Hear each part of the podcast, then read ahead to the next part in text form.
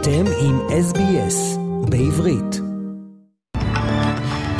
וחדר החדשות של SBS והרי הכותרות. העולם מקבל את שנת 2023, ואוסטרליה היא בין המדינות הראשונות שקיבלו את השנה האזרחית החדשה, עם מופעי זיקוקים מרהיבים בערים רבות. וביום חמישי ראש הממשלה בנימין נתניהו והשרים של הממשלה החדשה התכנסו לצילום התמונה המסורתית בבית הנשיא בירושלים, בממשלה יוצאת לדרך. ועצרת האו"ם אישרה ביום שישי בערב שבית הדין הבינלאומי בהאג יבחן את חוקיות הכיבוש הישראלי.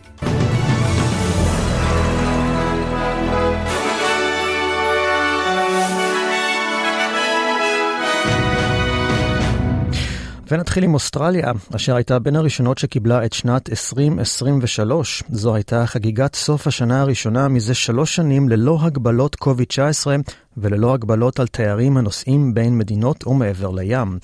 על פי הערכות, כמיליון בני אדם הגיעו לאזור מרכז סידני כדי לצפות במופע עוצר נשימה לאורך הנמל והגשר המפורסם. גם בערים אחרות באוסטרליה היה ניתן לצפות בזיקוקים מרהיבים. תיירים רבים קיבלו את 2023, והנה תיירת מקולומביה שמבקרת באוסטרליה, שאומרת שהיא נרגשת לקבל את שנת 2023. This is like a, like a like a dream come true. Like it's it's amazing to be honest. It's like a, I I think since I came, I really dream with this, and it's happening right now. So I'm very very happy. ובעוד ש-2023 כבר כאן, יחלו גם שורות של שינויים וחוקים חדשים באוסטרליה, שאמורים להיכנס לתוקף מה-1 בינואר. מדובר בהעלאות של תשלומים וקנסות ועד המשך הרגולציות לביטול צעדים שקשורים במגפת הקורונה. בעלי תשלומי Centrelink למשל יקבלו עלייה בהכנסה מתחילת השנה בעקבות שינויים ברמות ההצמדה. התעריף לבעלי קצבאות לנוער למשל יעלה בין 19 דולרים ל-41 דולרים לשבועיים, בהתאם לנסיבות.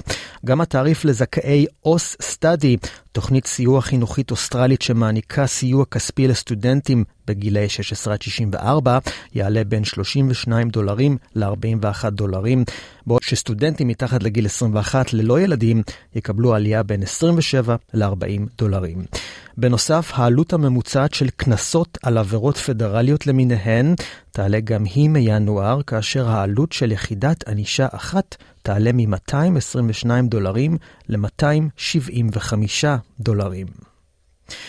ומשמר החופים של אוסטרליה, ה-Royal Life Saving, פרסם אזהרת בטיחות לאוסטרלים רבים ליום השנה החדש ולימי הקיץ הקרובים. מיליוני אנשים צפויים לפקוד את חופי הים ובריכות השחייה בקיץ הקרוב, על מנת למצוא הקלה מהחום הכבד שעלול לפקוד את אוסטרליה השנה.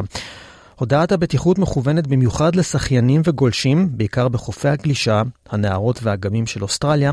ההודעה מגיעה בעיקר לאנשים שמתכננים לצרוך אלכוהול, ולאחר מכן להשתתף בפעילויות של שחייה, שיט ודייג. הנה דבריהם של סטיב פירס, מה-Surf Life Saving New South Wales, וקיין טרלור, מ-Life Saving Victoria. Over the festive period, it's so important to remember that alcohol and water do not mix. And it's been a long time since we've had the opportunity uh, to enjoy the beach and enjoy the waterways with our family. We're asking people to think about their safety because we want to make sure everyone's coming home at the end of the day. ונעבור לישראל, וביום חמישי האחרון ראש הממשלה בנימין נתניהו והשרים של הממשלה החדשה התכנסו לצילום התמונה המסורתית המשותפת בבית הנשיא בירושלים.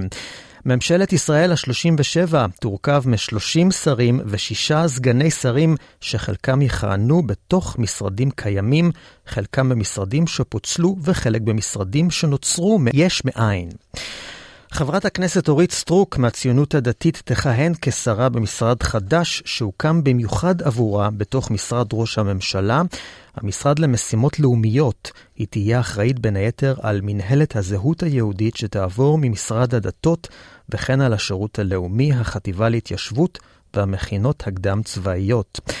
גם חברת הכנסת מאי גולן, אחת התומכות הבולטות והקולניות של נתניהו בליכוד, תהיה סגנית השרה למשימות לאומיות ותכהן תחת חברת הכנסת מהציונות הדתית. חברת הכנסת גלית דיסטל אטבריאן תכהן כשרה ללא תיק, גם היא בתוך משרדה, משרד ראש הממשלה. ויש גם משרד שקם לתחייה, שגריר ישראל בארצות הברית לשעבר רון דרמר, שאינו נכלל ברשימת הליכוד, אך מקורב מאוד לנתניהו, יכהן כשר לעניינים אסטרטגיים. מדובר במשרד שהוקם בממשלה ה-31 לטובת אביגדור ליברמן, הוא פורק בממשלה ה-36 בהסכם הקואליציוני בין ימינה ליש עתיד. תפקיד נוסף שנתפר בממשלה הנוכחית הוא השר במשרד הרווחה, שיכהן בנוסף לשר הרווחה יעקב מרגי. חבר הכנסת יואב בן צור מש"ס יקבל את התפקיד ויהיה אחראי על הביטוח הלאומי וזרוע התעסוקה במשרד. אחר כך, בחלק מהרוטציה, הוא יכהן כשר הרווחה. פיצול נוסף שזכה לחשיפה רבה הוא גם זה שבמשרד הביטחון. בעוד שר הביטחון יהיה יואב גלנד, שר האוצר בצלאל סמוטריץ' מהציונות הדתית יכהן גם כן בתוך משרד הביטחון, שאחראי על המינהל האזרחי ומתאם פעולות הממשלה בשטחים. הדבר הספיק לעורר דאגה בארצות הברית, שחוששת מקידום מדיניות ביהודה ושומרון, שתסכל הגעה להסדר עתידי עם הפלסטינים. ועוד בנושא ישראל, אך בעולם, עצרת האו"ם אישרה ביום שישי בערב שבית הדין הבינלאומי בהאג יבחן את חוקיות הכיבוש הישראלי. מדינות החברות באו"ם תמכו בהצעת יושב ראש הרשות הפלסטינית אבו מאזן לבקש חוות דעת משפטית נגד ישראל. אך במשלחת הישראלית דווקא חשו סיפוק יחסי, כאשר 26 מדינות התנגדו למהלך, 53 נמנעו, בהן אוקראינה. The General Assembly is now voting on draft resolution 1 entitled Israeli Practices Affecting the Human Rights of the Palestinian People in the Occupied Palestinian Territory, including East Jerusalem. Will all delegations confirm that their votes are correctly reflected on the screen? The result of the vote is as follows in favor 87, against 26, abstentions 53. Draft resolution 1 is adopted. מדובר בשיפור אה, בדפוסי ההצבעה לטובת ישראל, שכן בהצבעה בוועדה הרביעית שנערכה בחודש נובמבר, ההחלטה עברה ברוב של 98 מדינות. בהצבעה הנוכחית 26 מדינות התנגדו להצעה לבקש חוות דעת משפטית נגד ישראל מבית הדין הבינלאומי לצדק בהאג בנוגע למשמעות המשפטית של הכיבוש הישראלי המתמשך, ו-53 מדינות נמנעו. גלעד ארדן, שגריר ישראל באו"ם, אמר כי שום בית דין או גוף בינלאומי לא יכול לקבוע שישראל כובשת בארצה. הנה דבריו. ההחלטה לפנות לבית הדין בהאג היא אות קלון על האו"ם ועל כל מדינה שתומכת בה. שום גוף בינלאומי לא יכול לקבוע שעם ישראל הוא כובש בארצו, ולכן להליך בבית דין שקיבל מנדט מגוף מעוות כמו האו"ם לא תהיה שום לגיטימציה. הרי הפלסטינים הם אלה שסרבו לכל יוזמות השלום והם אלה שמסיתים ותומכים בטרור. ופה באו"ם מסייעים דווקא להם במקום לתמוך בישראל. לא ניקח חלק בחרפה הזו. ההחלטה לקיים את ההצבעה דווקא בשבת היא עוד הוכחה על הריקבון המוסרי כאן באו"ם שמונע מעמדתנו אפילו להישמע לפני הצבעה שתוצאותיה ידועות מראש. גלעד ארדן, השגריר באו"ם. גורם מדיני בכיר אמר שבשבועות האחרונים ישראל פעלה לשכנע כמה שיותר מדינות להתנגד להצעה, ושיש לזה השלכה ליום שאחרי, והם מצפים שאותן מדינות יגישו חוות דעת לבית הדין שהן מתנגדות להליך. ככל שיותר מדינות מערביות יתנגדו להחלטה, המסר לבית הדין הבינלאומי יהיה שהעולם הנאור הוא נגד המהלך הפלסטיני.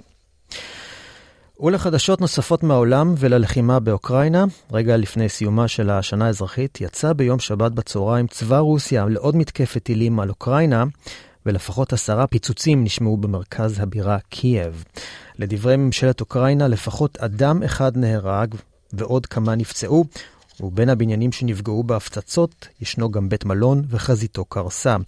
בחלוף כשעתיים נשמעו פיצוצים נוספים בבירה, כנראה בעקבות עוד מתקפה.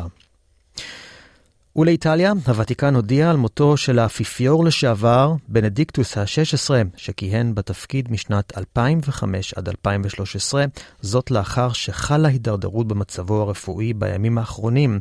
האפיפיור המכהן, פרנציסקוס ספד לו, תיאר אותו כאישיות אצילית ועדינה, ושיבח את ההקרבות שעשה למען הכנסייה. בנדיקטוס היה בן 95 במותו.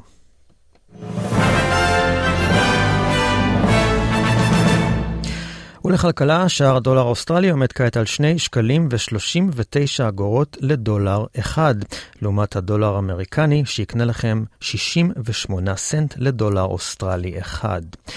ומזג האוויר לסיום, היום הראשון לינואר 2023, היום הראשון של השנה האזרחית החדשה, הטמפרטורות יהיו חמות, כצפוי לעונה זו. סידני עם 27 מעלות ובהיר, עם סיכוי קל לממטרים בודדים. מלבורן עם 35 מעלות בהיר, חם ולח. בריזבן עם 28 מעלות ומעונן חלקית. פרת עם 30 מעלות ובהיר. אדלד עם 36 מעלות ובהיר. קנברה עם 27 מעלות ובהיר. ודרווין עם 30 מעלות ובהיר. אכן חם, לא לשכוח לשתות מים.